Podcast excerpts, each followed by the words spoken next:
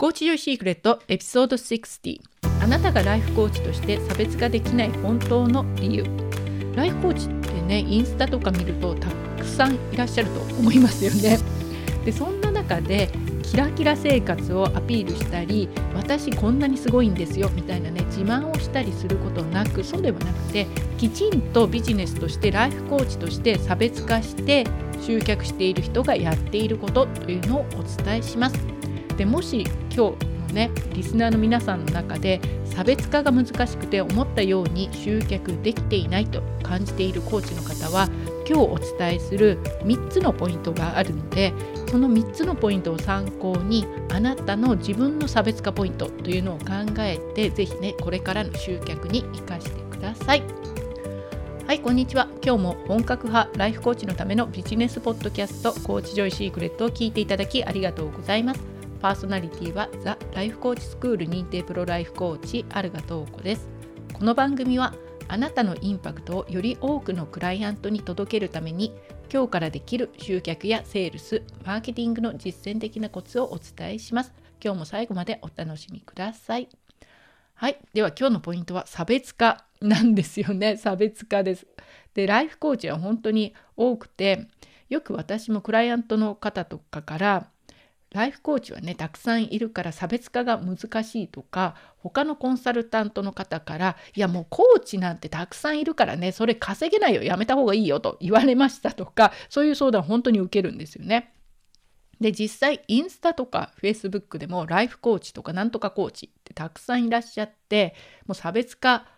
この中でどうやって差別化するんだ差別化できる気がしないとかねあとみんな稼げてなさそうですよねとかね そういう感じで相談も受けるんですけれど本当ライフコーチの差別化って難しいんですよ。やること同じでみんな幸せになりましょうとか自分軸でとか目標を達成しましょうなりたい自分になりましょう夢を早く叶えましょうとかね本当の自分になりましょう自分史上最高の自分になりましょうとか、まあ、皆さん言ってることが同じだったりしますよね。うんなのでそんな中で差別化するのはもうキラキラ生活しかないのかみたいなね そんな感じにもなってくると。でもここ差別化できないと売れません。本当に売れないです。という現実があるので今日はこのエピソードでは差別化できている人とできていない人の違いっていうのを特に、お伝えします。でこちらのなんで自分の今ね差別化できていないと思っている方はその差別化できていない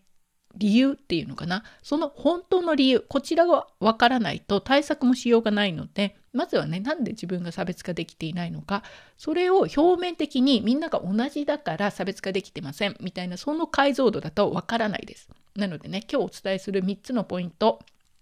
で差別化できていない理由。じゃあ差別化できている人は何を真剣にやっているのか。ということをお伝えするので今日の3つのポイントを生かしてあなたのねこれから差別化を作ってでそれを集客に生かすそのね参考にしてほしいと思います。はいでは最初のポイントいきますね。ポイント1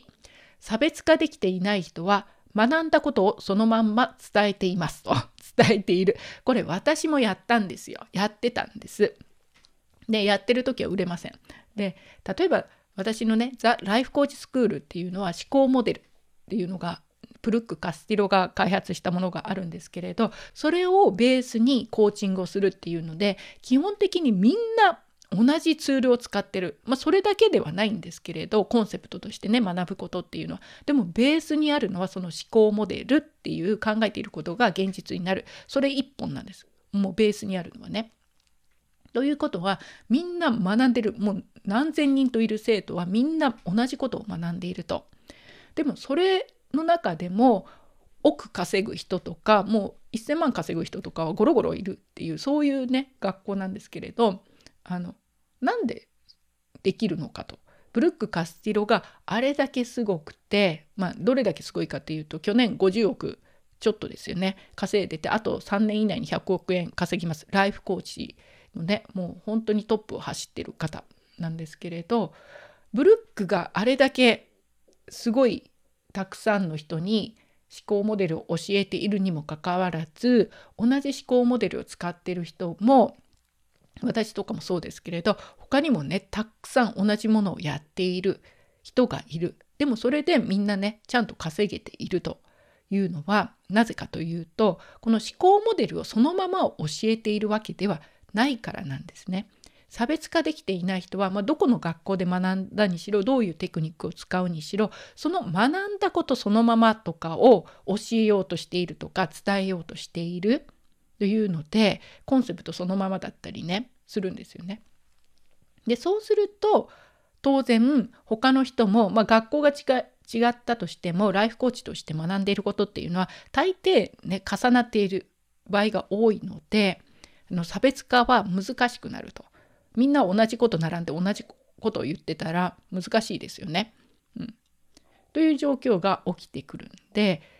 学んだことをそのまま伝えようとしている間は差別化難しいです。あなたのオリジナルのユニークな声それをどう混ぜるか習ったことプラスあなたのユニークなところその知識をあなたはどう使ってますかとそこがポイントなんですね。でその知識を使ってじゃあ自分の体験がどれだけ変わったのか自分の経験はそれを使った経験はどうなっているのかあなたのオリジナルの声あなたの得意分野とかそれを加えることで自分のオリジナルのボイス声ができるメッセージが作られてくるというので私もこの思考モデルをそのまま教えているっていう間はやはりね売りづらいんですよね。自分のオリジナリティとかあのそういうものが伝わらないのでじゃあその、ね、ツールを使って私はどういう経験をしてきて何ができるのかそれを自分のものにした時に初めて差別化っていうのがはっきりとね伝えやすくなると。例えば私だったら今は本当に先延ばし癖がある人が先延ばし癖をやめてすぐに行動できるサクッと行動する人に変わる。それで残りの人生ね悔いなく過ごそうと。このままでね人生終わりたくないっていうアラフォー以降の方が自分がそういうふうに変わっていくよってそのためにこのツールを使い始めてからあのすごくね差別化っていうのがやりやすくなりました。というわけで1つ目のポイントは学んだことをそのまま伝えるのではなく自分の体験や経験としてどう生かしているのかそれをまずは考えること学んだことをそのまま伝えようとしないここがまず差別化のね一つのポイントになります。じゃあ2つ目のポイントというのはじゃあねあの体験とか経験それをどうやってあの自分の学んだことに取り込んでいくのかここが分かりませんっていう場合もありますよね。でそのポイントが2つ目なんですよまさに。でそれはまず差別化できていないっていう人は自分が言ったことをやってません。ちょっと厳しいこと言いますけれど差別化できてない方っていうのは言ったことをやっていない。つまり学んだ知識を教えようとはするけれどその学んだ知識を自分がどれだけ真剣にやってますかと体現するってよく私はねあなた売ってるものを体現してくださいって私のコーチングスクールでは必ず特にライフコーチの方にはお伝えするんですよね。自分がこれがいいですと思って売っているんだったらまず自分でやれと。やってくださいそれを。体現する。日々そのことを意識して過ごす。これをしていなかったらあなたの言葉をそもそも信じてくれる人はいないですし自分の体験にはならないし習ったことをそのままね使ってるだけだったらそれは当然差別化できなくて当たり前なんですよね。うん、でこれね言ったことをやってないでライフコーチがライフコーチを雇ってないとかライフコーチ売ってるならライフコーチを雇うべきだとかそういうのもあるんですけどその前に、まあ、確かにそれもそうだけど ライフコーチを雇うっていうのもそうなんだけどその前にね例えば人にはね自分軸になるといいですよ。皆さん自分軸になりましょう。と言いながら自分自身は他の人の意見がすぐに気になってあこんなこと思われたらどうしよう。ああ思われたらどうしよう。だからできないとかあとちょっとでもいやそれ違うと思いますっていうね反論があるとすごい動揺するとかだと全然自分軸になってないですよねその方ね。あと人の顔色とかオーディエンスの顔色を伺っていや多分これねちょっと難しいと思われてるよねとかあとは誰からも好かれようとしていいことをね言おうみんなに好かれようちょっとでも嫌われるのは嫌だとかねそう自分自身が思いながら他のクライアントにあなた自分軸になるといいですよって言ってても全く説得力はないですしそこで差別化できるかって言ったら伝わらないですよね。全く。うん、でこれがあの本当にコーチとしてうまく差別化できるっていうのかな。差別化があなたのやっている差別化が体からにじみ出るっていうかちょっとね ロジカルではないんですけれど信頼される言葉が信頼されるとかライブをした時にその言っている言葉とあなた自身の存在が一体感があって伝わるとかそういうのってまさに言ってる言葉を本当にやっているかどうか体現しているかどうか日々意識しているかどうかプロとして伝えているなら自分がまずやる。この意識がある人かどうかない人は本当に差別化できないっていうかやったとしても言葉だけで上滑りだけになりますよね。でお客さんって本当賢いですよ。皆さん自分がお客さんになった時を想像すると分かると思うんですけれど言ってることとやってることが違う人ってなんか違うって違和感感じるじゃないですか。で最近は特にねライブとかもあるので見ればバレると言ったら変なんですけれど分かりますよねそれってね。なので自分が特に体現してない自分ができてないのを言ってるなってそう思っているだけで自信がなくなるっていうのは当たり前なんですよね。でそのうっすらとした自信のなさというのが伝わるので差別化もできないでそういう状態に陥ってしまうというのがあります。ですごくね体現する自分の言っている言葉を体現するっていうのがいいのは皆さんライフコーチとしては素晴らしいことを習ってきてますよね。もうこの人類の本当英知っていうのかな？今の時代のすごい最高にいい時代だなって思うんですけれどそれを学んできていて自分でやらないっていうのはもう宝をね捨ててるもんなようなもの。で逆に言えばそれだけ素晴らしいことを学んだのを本気で自分で取り込んで自分のものにしようと思ったら必ずブレイクスルーします。もうブレイクスルーしないわけがないです。ライフコーチとしてね、学んでいて、その学んだものを本気で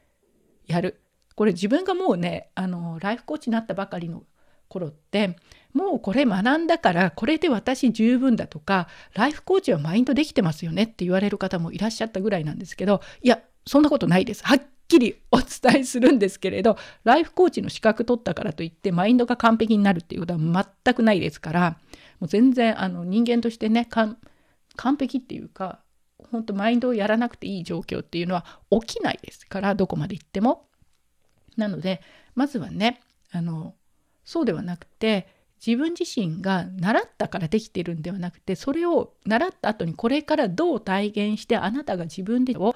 どこまでね変えていけるのかそれが他の人に伝わるので差別化になってくるともう意識しなくても自然にその人の存在そのものが他の人とは変わってきます。それだけで自分でブレイクスルーを起こせるようになっていたら当然変わります。もう全くね。そういうこと。なのであとね私自身がライフコーチの方をコーチングしていてすごく思うのはその方が選んでいるテーマライフコーチとして選んでいるテーマっていうのはまさにその人に一番大事なことというのをテーマにされてるんですよね。これ面白いぐらいそうハマってます。自分には価値がないって思っていた方はその自分自身が価値を見つけるっていうのを他の人にも手伝ってあげるっていうかでそれをまだ自分もまだやり続けるとか自分が主体性をあるようになりたい主体性がある人になりましょうって言ってる方は特にねあの自分自身にまだ主体性がぐらついてる自分の軸がぐらついてる他の人の意見をね必ず他の人はどう思うか他の人がこう思うからだから私もこう思うみたいな感じのあの自分軸っていうのがきっちりとできていない。そういう方が主体性のね あの主体性を持ちましょうっていうビジネスを売る。でそれ自体が悪いんではなくて本当にその方が売っているものっていうのはその人に一番必要なテーマライフコーチとしてねだなっていうふうにすごく思います。で私自身じゃあ私は何かっていうと私自身は考えていることが思考が現実になるこれが私のコーチングのテーマなんですよね。だからこそまさに自分が何を考えているのかどういうことを考えてどういう気持ちになってどういう行動をするのかっていうのを常に常に意識しているしその中で自分が例えば私がすごいあの引っかかっていたのは自分はあの一生懸命頑張ってもうまくいかない。私はどうせそこまでそこそこで終わるだろうってこの考えっていうのがなかなか頭の中にねへばりついてて取れなかったんですけれど今でもそれはね自分でもワークしているところなんですがそのことをそう思っている限り私は成功しないっていうのも100%分かっているというのでそれが本当に自分の思考から作られてきているんだな単なるそれは思考なんだなっていうのを日々日々練習するっていうのかな。体験しながら過ごしていると。そういうことをね本当に自分のライフコーチの方は今一度ねもう一度自分がテーマにしているものっていうのを見直してそれを体現する。それが多分、うん、そのテーマっていうのは皆さんに今一番必要なテーマを選ばれていることがほとんどなのでその自分のテーマを私がまずやる。それだけでも必ずあなた自身が変わるのでその変わっているところを素直に伝えればもう完全にそれだけでね差別化っていうのはできてきます。はい。というわけで2つ目のポイントっていうのは差別化できていない人は自分が言っていることを自分でまず体現していないという場合が多いのでまずはやる。自分自身が100%真剣にやる。100%完成しないですよ。それはね、人間なんでね、そこは求めないんですけど、100%自分自身が日々意識しながらやっていくと。それだけで差別化っていうのは伝わるようになります。はい。でね、今日はあの差別化できない方がね、どうやって差別化するかっていう3つのポイントをお伝えしているんですけれど、1つ目が差別化できていない人は学んだことをそのまま伝えているのでそうではなくて自分の体験とかオリジナルとしてそのツールをどう使っているのかそっちをねメインにするというのが1つ目で2つ目が差別化できていない人は言ったことをやっていない体現していない場合っていうのがかなりあるのでこの体現する言っていることをまず自分がやるっていうのを真剣に取り組むそれによって変化が起きるので必ず変化起きますよねそれはね。でそのこと変化起きた変化あなたのブレイクスルーを伝えること。はい、じゃあ3つ目のポイントっていうのはこれはねちょっとマーケティング的な視点なんですけど差別化できていない人は私が言いたいことを言っているこれもすっごく多いんですよね。でこの場合は確かに他の人と違うこととか差別化することを言っていても聞いてもらってない場合っていうのかな全く伝わってないですよそれっていう場合だから差別化ができて本人は差別化してるつもりで言ってるんだけれどそれが伝わっていないという状況ですよね。でよくあるのはお客様はこれが必要なんですよ。あなたにはこれが必要なんですよ。自主あの主体性の主体的になるにはこういうことが必要なんですよみたいな。自分軸が必要ですよみたいなね。何とか必要よねみたいなことを言う。自分が思うことを伝えている。でそれはもうはっきり言います。正論なんです。皆さんが言っていることはものすごい正しくて学んだことで正しくて本当にお客様が変化を起こすにはそれが必要なんです。嘘は皆さん言ってないですし悪いことも言ってないです。正論を言っていると。だけどそれだと伝わらないことが多いんですね。であとは自分が正論を言うっていうのとあと自分がすごい私がこれはすごいと思ったことそればかりを伝えている場合っていうのもあの差別化にはなってないんですよね。で例えば読んだ本を紹介するこの本すごい良かったってそれでこれだけ良かったよっていう興奮を伝えるっていうのは確かに一つなんだけど私はこんなにすごいと思いましたみたいな感じでねでも聞いてる方からしたらでだから何？みたいなそうファッツって感じなんですね。でそれを続けているとだんだん飽きられてくるっていうかあそう？で終わっちゃいますよね。でもその一つの本を読んだ本を紹介するにもこういうねここで悩んでいるお客様あなたが読むとこんな変化が起きて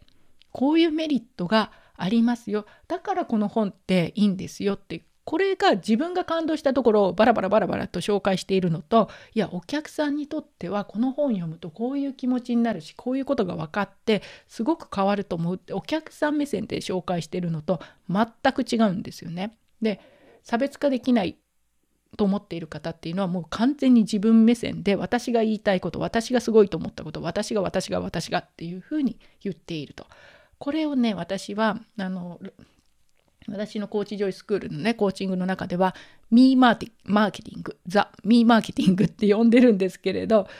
ね、どういうことかって、私が言いたいから言う。私が必要、あなたに必要だと思うからこれを進める。私がすごいと思われたい。私が楽しみたい。私が伝えたい。だからやるっていうね。究極的に言えば、私が満足したいからやってますっていう。それが強い人っていうか私が満足したいっていうのが一番最初にあるインテンション意図その人の意図になっている場合それをねミーマーケティングって呼んでるんですけどこれはあの最初はそうかもしれないし皆さんそういうね私が私がでビジネス始めてきたかもしれないんですけれどその状態っていうのはよくよく考えてください。インテンション意図が私が満足したいっていうところが究極的に一番最初の意図なのでそれは叶います。叶うよね。私が言いたいこと。私が必要だと思います。私がすごいと思われたい。私が楽しみたい。私が伝えたいですと。それは自分が満足したいためにやる。私は満足したい。で、やっていったら当然満足します。私が言いたいことを言う。当然気持ちよくなります。当たり前ですよね。私は満足したいって思ってやるからそれはもう100%叶います。皆さんのねやりたいことっていうのは。100%叶います。ただその時に私が満足したい。その私にお金払ってください。お金を売り売れるとたくさん期待する。少しは売れます。これでもね。少しは売れるんだけれどその状態でたくさんの人に私にね私のコーチングを買ってほしいとか私のクライアントになってほしいっていうのはそれはちょっとずれるっていうのかな？インテンションが意図が最初の意図がそこにないですよね。私が満足したいっていうのが一番最初の強い意図なのでそれは叶うと。でもその状態でやりながらなおかつお客さんにたくさん来てほしいっていうふうに期待するのはそこはずれますよと。叶わないっていうか叶わない方が当たり前ですよと。ここがねあの途切れてるっていうことに気がつかない間は私が私がっていうミーマーケティングになると。でミーマーケティングに対してあの対するものとしては U マーケティング U マーケティングでお客様主体なんですよね。お客様が知りたいことお客様が欲しいものお客様が役にお客様にとって役に立つものそれを私が提供したいとでそのことが私の喜びになると。いうそっちがね、最初のインテンション意図になっていると。自分が満足することではなくてお客様が満足することが最終的に私にとっては一番嬉しいと。お客様を満足してもらうお客様が欲しいものを提供する。それが私にとっての一番の喜びになっている。それがね U マーケティングっていう風に変わってくるとミーマーケティングとね U マーケティングの大きな違いなんですね。でこの話するとすごいちょっとね長くなるんですけれどあのそこの時にえじゃあ私が我慢しなきゃいけないんですかとかえ私がやりたいことできないんですかとかそれは私は嫌ですとかそういうふうに抵抗する方抵抗をね中に感じる方っていうのは当然いらっしゃるんですね。でそのこと自体は全く悪くないです。あなたがね、私がまず、え、そんなお客様優先したら私の好きなことできないんですか？そんなことまでしてもやりたくないです。当然あると思うんですけれど、その時にね、考えてください。じゃあ、私が満足したいんだから、あなたが満足するで終わってください。終わってくるっていうのは、あの、そこまでで期待をそれでお客さんが来るっていうのを期待しなければ、もう全然問題発生しないですよね。全く何の違和感もなく私が満足したいってやってるんだから私はそれで満足ですと。そこで自分の期待値が終わっていれば何の悩みもなくそうよね私楽しくていいよねって終わるんですね。だけど私が私がって言いながらなおかつお客様にも来てほしいっていうふうに期待するとそれは違うから起きないよって抵抗が生じますよっていうことなので分かってやるんだったらもう全然問題がないんです。私が私がやりたいんですって言ってじゃあやったらいいんですよって。でもお客さんが本当に欲しいと。お客さんであのちゃんと独立してライフコーチとして独立したいっていう場合であれば私が私がっていうのが最初のインテンション意図であったらそれとは違いますよね結果が望んでる結果とあのインテンションが違うのですごい摩擦が生じますよっていうそういう話なんですね。どっちが良くてどっちが悪いではなくて。なので本当に独立してちゃんと集客してきちんと、ね、収入を得たい。であればお客様が